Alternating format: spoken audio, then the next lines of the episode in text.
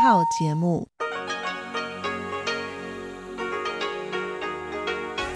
ที่นี่สถานีวิทยุเรดิโอไต้หวันอินเตอร์เนชันแนล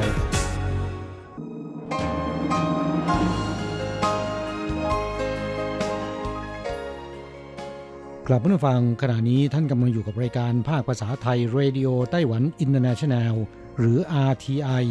ออกกระจายเสียงจากกรุงไทเปไต้หวันสาธารณรัฐจีน เป็นประจำทุกวันนะครับ นอกจากรับฟังทางเครื่องรับวิทยุได้แล้ว ยังสามารถรับฟังรายการผ่านระบบออนไลน์ได้ที่ thai.rti.org.tw หรือที่ RTI Fanpage นะครับ ขอเชิญติดตามรับฟังรายการของเราได้ ตั้งแต่บัดนี้เป็นต้นไป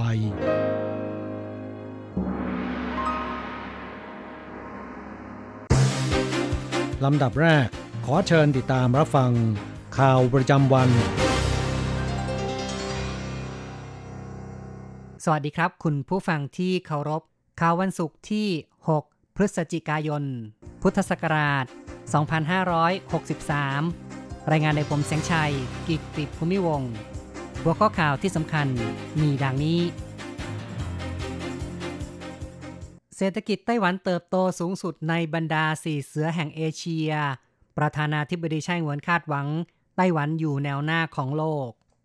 นายกรัฐมนตรีซูเจินชางชี้ว่า การเลือกตั้งในสหรัฐไม่ว่าเป็นอย่างไร ไต้หวันมีสัมพันธ์ดีกับสองพักการเมือง ไข้หวัดนกระบาดในญี่ปุ่น ไต้หวันห้ามนำเข้าสัตว์ปีกมีชีวิตและไข่สด ต่อไปเป็นรายละเอียดของข่าวครับ ประธานาธิบดีไช่หวนร่วมงานประชุมครบรอบ 65 ปี การจัดตั้ง China Productivity Center หรือว่า CPC ในวันที่ 6 พฤศจิกายน CPC จัดตั้งเมื่อปี 1955 ภายใต้การผลักดันของรัฐบาล องค์กรเอกชน 50 แห่ง ร่วมกันจัดตั้ง มีบทบาทสำคัญเป็นสะพานเชื่อมระหว่างภาครัฐเอกชน ช่วยเหลือผู้ประกอบการเพิ่มผลผลิต ประธานาธิบดีไช่หวนกล่าว สุนทรพจน์ด้วยความภาคภูมิว่า ในภาวะทั่วโลกได้รับผลกระทบจากการระบาดโควิด -19 เศรษฐกิจไตรมาส 3 ของไต้หวันปีนี้ยังเติบโต 3.33%สถาบันระดับโลกคาดการเศรษฐกิจไต้หวัน เติบโตสูงอันดับหนึ่งใน 4 เสือแห่งเอเชีย ประธานาธิบดีคาดหวังว่า ในยุคผ่านพ้นการระบาดโควิด -19 ไต้หวันจะยึดกลุ่มโอกาสการเปลี่ยนแปลง ในห่วงโซ่ประทานของโลก ซึ่งหลายประเทศหันมาจัดซื้อจากไต้หวันเพิ่มขึ้น พัฒนาเทคโนโลยีตอบสนองต่อยุคไร้สัมผัส หรือยุคการติดต่อทางไกล ไต้หวันจะต้องมีบทบาทสำคัญของโลก พัฒนาประเทศบนพื้นฐาน แผนพัฒนาอุตสาหกรรม5บวก2และกลยุทธ์พัฒนาอุตสาหกรรมหลัก 6 แขนงของรัฐบาล สร้างไต้หวันเป็น hub การผลิตระดับสูง การวิจัยพัฒนาเทคโนโลยีระดับสูงเซมิคอนดักเตอร์ก้าวหน้า และพลังงานสีเขียวในเอเชียแปซิฟิกรวม 4 ประการ ประธานาธิบดีกล่าวได้ว่า นักธุรกิจไต้หวันกลับมาลงทุนในประเทศ ในระลอกนี้มีมูลค่าการลงทุน ทะลุ 1 ล้านล้านเหรียญไต้หวัน ประธานาธิบดีขอบคุณ CPC ที่มีความพยายามช่วยเหลือ นักธุรกิจไต้หวัน บุกเบิกตลาดในเอเชียใต้และอาเซียน เป็นความช่วยเหลือ และเป็นพันธมิตรสำคัญทำให้ไต้หวันก้าวเข้าสู่เวทีโลก ทั้งนี้แผนพัฒนาอุตสาหกรรม 5 บวก 2 ของไต้หวันประกอบด้วยการพัฒนาเครื่องจักรอัจฉริยะซิลิคอนวัลเลย์เอเชีย พลังงานสีเขียว เทคโนโลยีชีวเภสัชกิจการกลาโหม การเกษตรแนวใหม่ และเศรษฐกิจหมุนเวียน ส่วนกลยุทธ์การผลิต 6 แขนง ได้แก่ IoT และ AI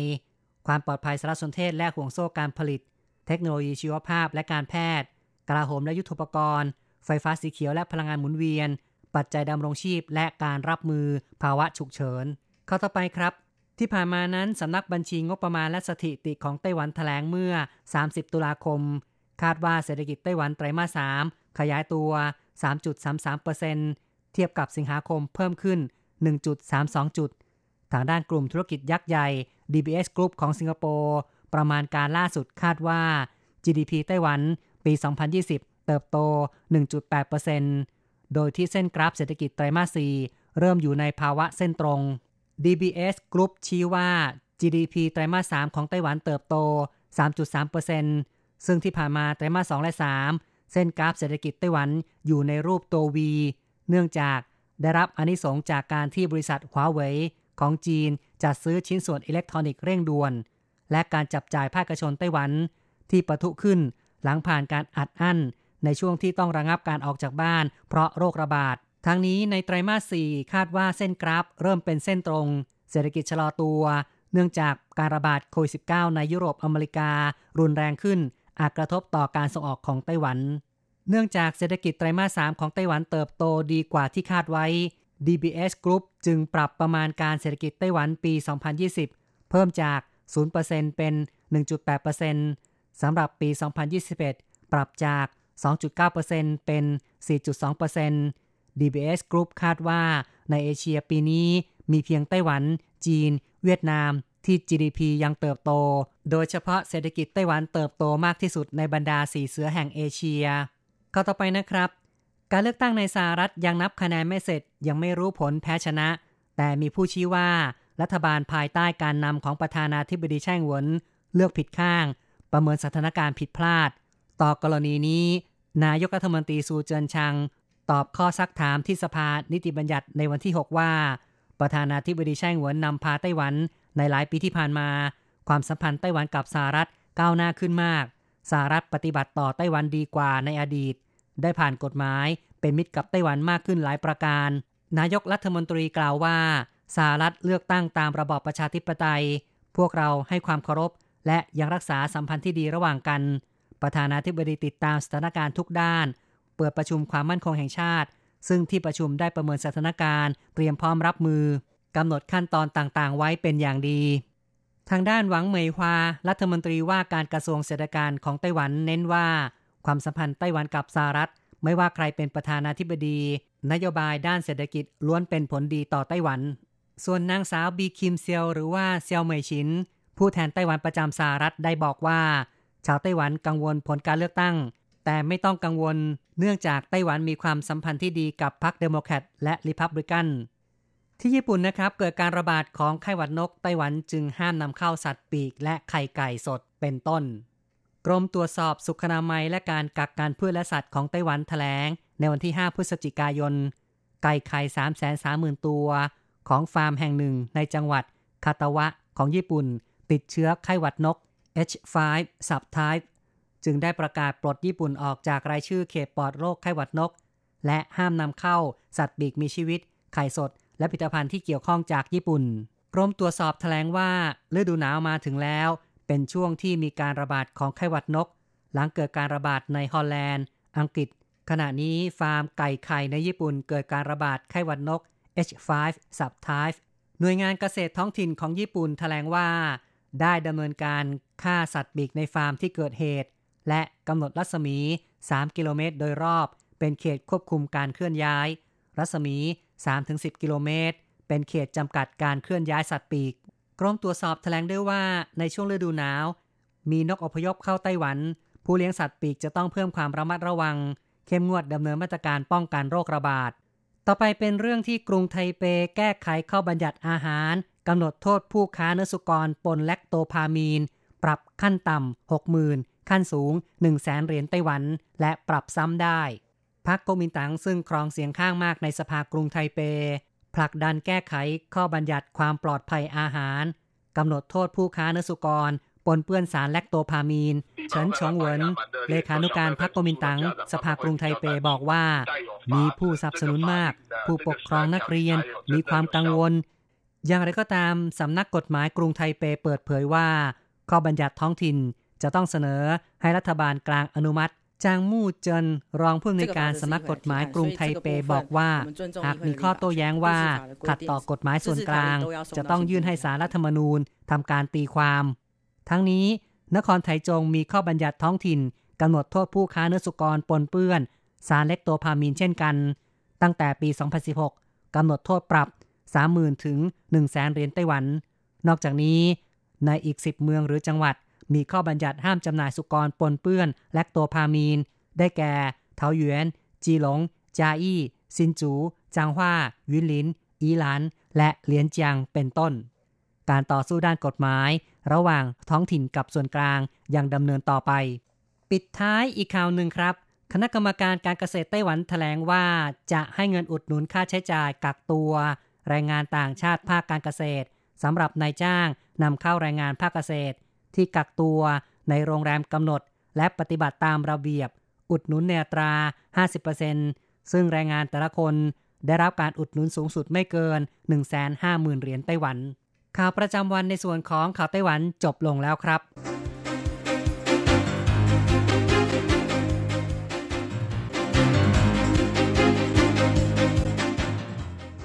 สวัสดีค่ะ คุณผู้ฟัง RTI ที่เคารพทุกท่านขอต้อนรับเข้าสู่ช่วงของข่าวต่างประเทศและข่าวประเทศไทยกับดิฉันมณพรชัยวุฒิมีรายละเอียดของข่าวที่น่าสนใจดังนี้ เศรษฐกิจอินโดนีเซียถดถอยเป็นครั้งแรกในรอบกว่า 20 ปี อินโดนีเซียกำลังเผชิญกับภาวะเศรษฐกิจถดถอยเป็นครั้งแรกในรอบกว่า 20 ปีในช่วงไตรมาสที่ 3 ของปีนี้ ขณะที่ประชาชนหลายล้านคนตกงานในช่วงปีที่ผ่านมาท่ามกลางสถานการณ์แพร่ระบาดของโควิด -19 สำนักงานสถิติอินโดนีเซียรายงานว่าผลิตภัณฑ์มวลรวมในประเทศหรือ GDP ในช่วงไตรมาสที่ 3 หดตัว 3.49%เช่นเดียวกับการบริโภคภาคครัวเรือนและการลงทุน ก่อนหน้านี้บรรดานักเศรษฐศาสตร์คาดการว่า GDP จะหดตัวลง 3%หลังจากหดตัวถึง 5.32%ในช่วงไตรมาสที่ 2 ขณะเดียวกันมีรายงานว่าในช่วงต้นปีจนถึงเดือนสิงหาคมที่ผ่านมา มีประชาชนตกงานเนื่องจากสถานการณ์แพร่ระบาดของโควิด -19 ถึง2,670,000 คน อย่างไรก็ตามนักเศรษฐศาสตร์ได้ออกมาเรียกร้องให้รัฐบาลออกมาตรการเพื่อกระตุ้นเศรษฐกิจเป็นการเพิ่มเติม รายงานระบุว่าการบริโภคในครัวเรือนซึ่งเป็นตัวหลักในการขับเคลื่อนการเติบโตทางเศรษฐกิจ ปรับตัวลดลง 4%และการลงทุนลดลง 6.5%ขณะที่การส่งออกตกลงถึง 10.8%เนื่องจากอุปสงค์ยังเฉยชาจากการแพร่ระบาดของสถานการณ์โควิด -19 โตเกียวเปิดให้ดูประมูลปลาทูน่าแล้วหลังหยุดไป 8 เดือน ตลาดปลาโทโยสุในกรุงโตเกียวของญี่ปุ่น เปิดให้ประชาชนชมการประมูลปลาทูน่าอีกครั้ง หลังจากระงับไปนานถึง 8 เดือนเพราะสถานการณ์แพร่ระบาดโควิด -19 ผู้ชม 18 คนที่ผ่านการคัดเลือกแบบสุ่มจับฉลากล่วงหน้ามารวมตัวกันแต่เช้า เพื่อชมการประมูลจากชั้น 2 ที่มีกระจกกั้น ขณะที่ผู้เข้าร่วมการประมูลปลาด้านล่างต้องสวมหน้ากากอนามัยทุกคน เป็นการเปิดให้เข้าชมการประมูลปลาครั้งแรก หลังจากระงับไปตั้งแต่วันที่ 29 กุมภาพันธ์ที่ผ่านมาเพราะการแพร่ระบาดของโควิด -19 ก่อนหน้านี้นะคะได้เชิญคนเข้ามาชมมากถึงวันละ 120 คน แต่ขณะนี้ลดลงเหลือวันละ 27 คน ทุกคนต้องสวมหน้ากากอนามัย ตรวจวัดไข้และแจ้งข้อมูลติดต่อ เปิดให้ประชาชนเข้าชมฟรี ถือเป็นแหล่งท่องเที่ยวสำคัญแห่งหนึ่งในกรุงโตเกียว สามารถจองผ่านล่วงหน้าทางเว็บไซต์หรือโทรศัพท์ได้ ตลาดปลาโทโยสุเปิดยังเป็นทางการเมื่อวันที่ 11 ตุลาคมปีพุทธศักราช 2561 ก่อนจะเปิดให้ประชาชนเข้ามาได้ในอีก 2 วันต่อมา เป็นตลาดค้าปลาส่งและอาหารทะเลใหญ่ที่สุดในโลก มีทั้งหมด 6 ชั้น พื้นที่รวม 48,000 ตารางเมตร ใช้งบประมาณก่อสร้าง 5,000 ล้านดอลลาร์สหรัฐ เพื่อใช้แทนตลาดปลาซึกิจิที่เปิดมาตั้งแต่ปีพุทธศักราช 2478และปิดตัวไปเมื่อวันที่ 6 ตุลาคม พุทธศักราช 2561 เหลือไว้แต่ด้านนอกที่เป็นตลาดค้าปลีก สหรัฐทำสถิติป่วยโควิด -19 รายวันสูงสุดต่อเนื่องเป็นวันที่ 2 สหรัฐอเมริกามียอดผู้ป่วยโควิด -19 รายวันอย่างน้อย 19,757 คนเมื่อวันพฤหัสบดีที่ผ่านมาตามเวลาในท้องถิ่น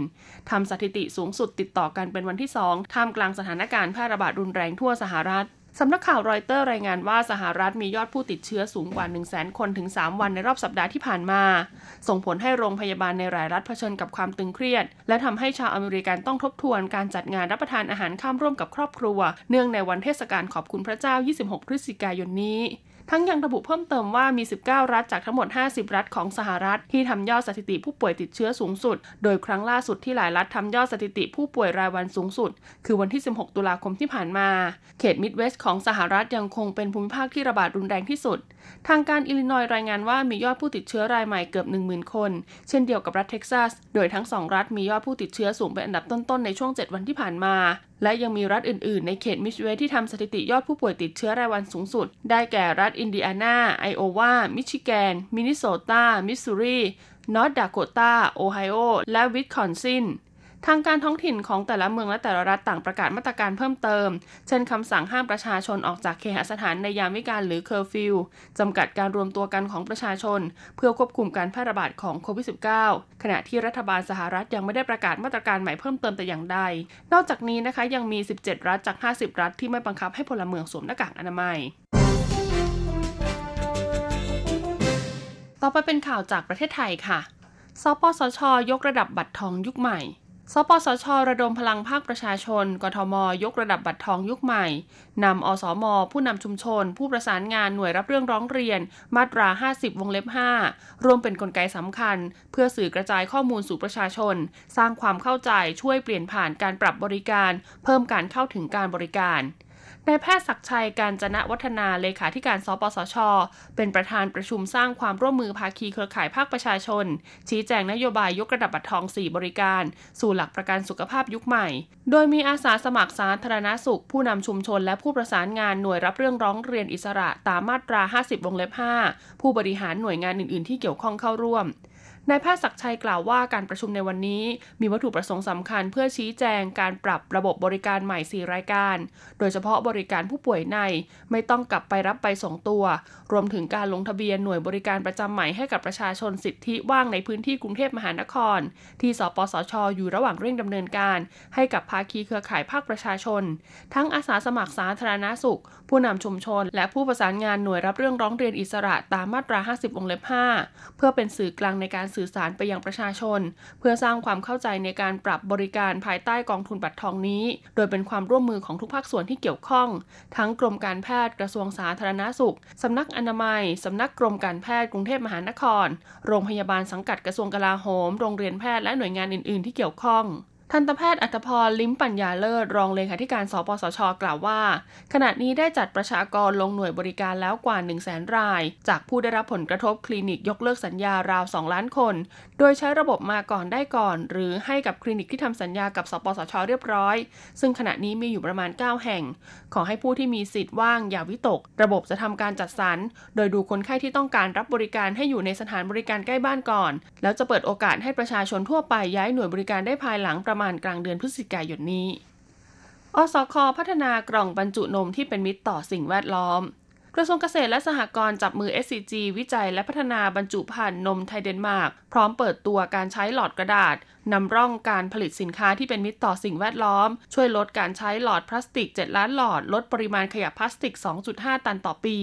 นางสาวมนัญญาไทยเศษรัฐมนตรีช่วยว่าการกระทรวงเกษตรและสหกรณ์เป็นประธานในพิธีลงนามบันทึกข้อตกลงความร่วมมือ ด้านการวิจัยและพัฒนาบรรจุภัณฑ์ที่ใช้สำหรับนมไทยเดนมาร์กระหว่างองค์การส่งเสริมกิจการโคนมแห่งประเทศไทยอสค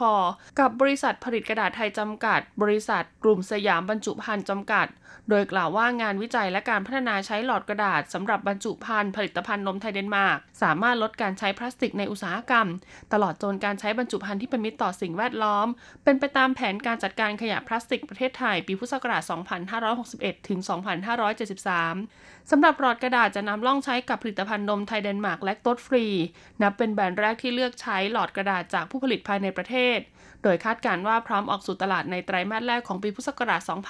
2564 ซึ่งจะลดการใช้หลอดพลาสติก 7 ล้านหลอด ลดปริมาณขยะพลาสติก 2.5 ตันต่อปี โดยความร่วมมือนี้จะนำไปสู่การแก้ไขปัญหาปริมาณขยะที่จะเกิดขึ้นในอนาคต และยกระดับมาตรฐานอุตสาหกรรมนมในประเทศต่อไป นางสาวมนัญญากล่าวอีกว่าปัจจุบันผู้บริโภค หันมาใส่ใจโภชนาการที่ดีและสนใจดูแลสุขภาพทำให้นิยมบริโภคนมมากขึ้น อีกทั้งรัฐบาลก็รณรงค์ให้ผู้บริโภค ดื่มนมจาก 18 ลิตรต่อคนต่อปี เพิ่มเป็น 25 ลิตรต่อคนต่อปี ภายในปีพุทธศักราช 2569โดยกระทรวงเกษตรและสหกรณ์ร่วมกับอสคตระหนักถึงการเป็นส่วนหนึ่งของการรักษาสิ่งแวดล้อม และแสดงความรับผิดชอบต่อสังคม จึงลดการใช้พลาสติก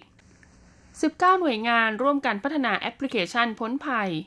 นายแพทย์พิชิตสิริวัลรองผู้อำนวยการสำนักงานบรรเทาทุกข์กล่าวว่า ภาคี 19 หน่วยงาน ซึ่งประกอบด้วยสภากาชาติไทย กรมป้องกันและบรรเทาสาธารณภัยกรุงเทพมหานคร กองอำนวยการรักษาความมั่นคงในราชอาณาจักร สำนักงานปลัดกระทรวงสาธารณสุข สถาบันการแพทย์ฉุกเฉินแห่งชาติ กรมสนับสนุนบริการสุขภาพ สำนักงานคณะกรรมการสุขภาพแห่งชาติ กรมการปกครอง กรมส่งเสริมการปกครองท้องถิ่น กรมที่ดิน กรมพัฒนาที่ดิน กรมโยธาธิการและผังเมือง กรมชลประทาน กรมอุตุนิยมวิทยา การไฟฟ้านครหลวง การไฟฟ้าส่วนภูมิภาค สำนักงานพัฒนาเทคโนโลยีอวกาศ และภูมิสารสนเทศองค์กรมหาชน และมูลนิธิศูนย์ข้อมูลจราจรอัจฉริยะไทย ได้ร่วมกันพัฒนาเว็บและโมบายแอปพลิเคชันพ้นภัย ซึ่งมีฐานข้อมูลแผนที่สำหรับข้อมูลสำคัญอื่น ๆ ที่เป็นประโยชน์จากหลายหน่วยงานทำให้ประชาชนสามารถเตรียมพร้อมรับมือภัยพิบัติและใช้แจ้งเหตุ รวมถึงขอความช่วยเหลือเมื่อเกิดภัย และมีกระบวนการคัดกรองตรวจสอบคำร้องได้อย่างถูกต้องรวดเร็ว ทันเหตุการณ์ โดยที่ทุกหน่วยงานจะเข้าถึงข้อมูลตรงกัน ลดความซ้ำซ้อน และความไม่ทั่วถึงในการช่วยเหลือผู้ประสบภัยลงได้ แอปพลิเคชันพ้นภัยได้เริ่มมีการ